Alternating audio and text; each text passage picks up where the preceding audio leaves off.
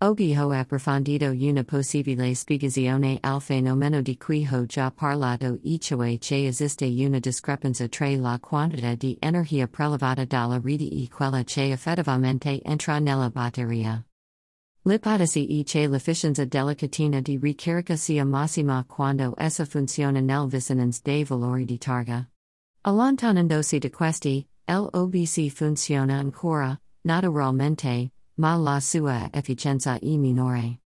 Purtroppo non ho modo di registrare la potenza di ricarica in ogni istante e devo accontentarmi di un dato surgato che invece è facile da registrare. Sappiamo infatti che la velocità di ricarica si abbassa man mano che la batteria si avvicina al 100% di SoC persio maggiore la quantità di energia emessa, maggiore sarà la potenza media qui la ricarica è stata effettuata.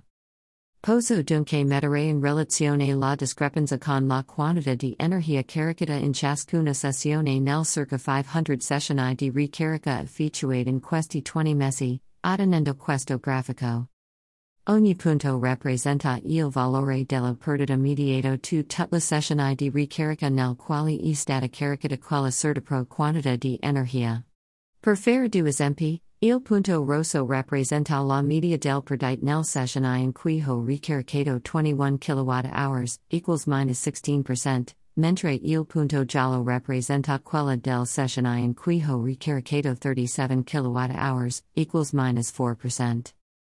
La correlazione ovviamente non è perfetta, ma mi sembra piuttosto significativa, in sostanza, maggiore la potenza media durante la sessione minore di ricarica, che si avvicinano allo zero man mano che si avviciniamo alla potenza massima raggiungibile in una sessione di ricarica AC dalla mia auto, Hyundai Kona 64 kWh MY9, ossia circa 7 kW.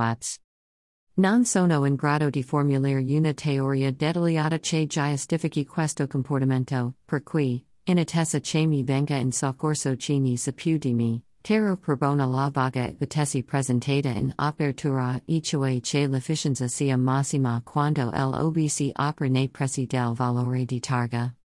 Se ciò fosse vero per tutta l'auto, e sarebbe utile confrontare altri dataset come questo, avremo finalmente compresso il regionale per una raccomandazione ben nota, e cioè quello di attendere che la batteria sia scesa fino al 20% per poi ricaricarla fino al 80%.